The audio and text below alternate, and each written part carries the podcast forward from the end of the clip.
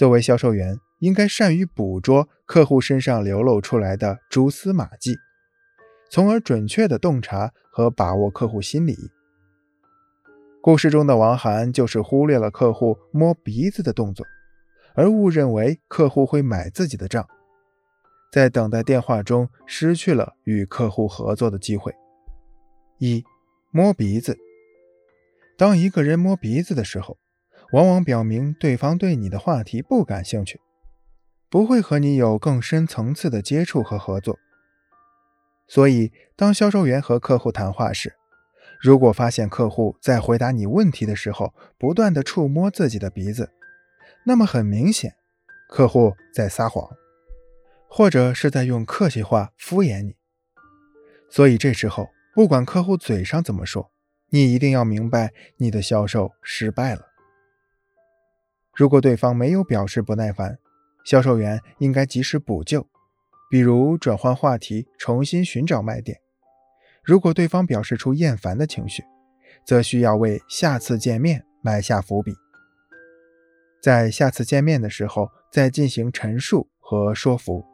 二、用手捂着嘴巴。如果在交流的时候，客户下意识地用手捂嘴巴，那么你要明白，客户要撒谎了。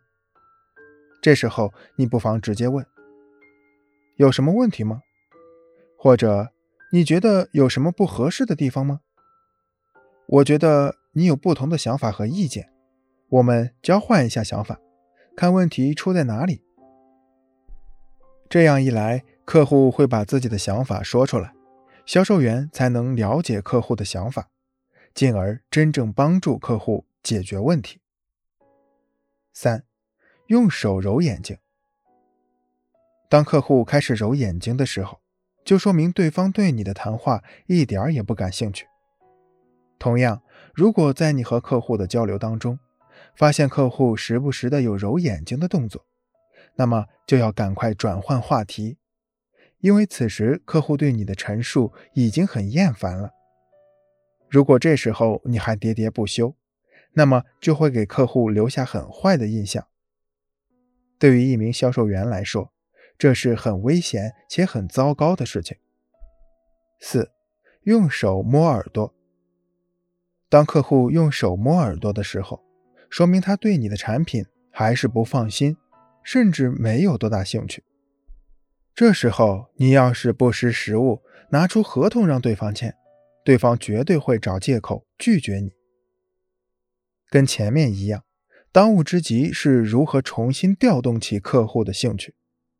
如果你没有办法，那么就意味着你这次拜访彻底失败了。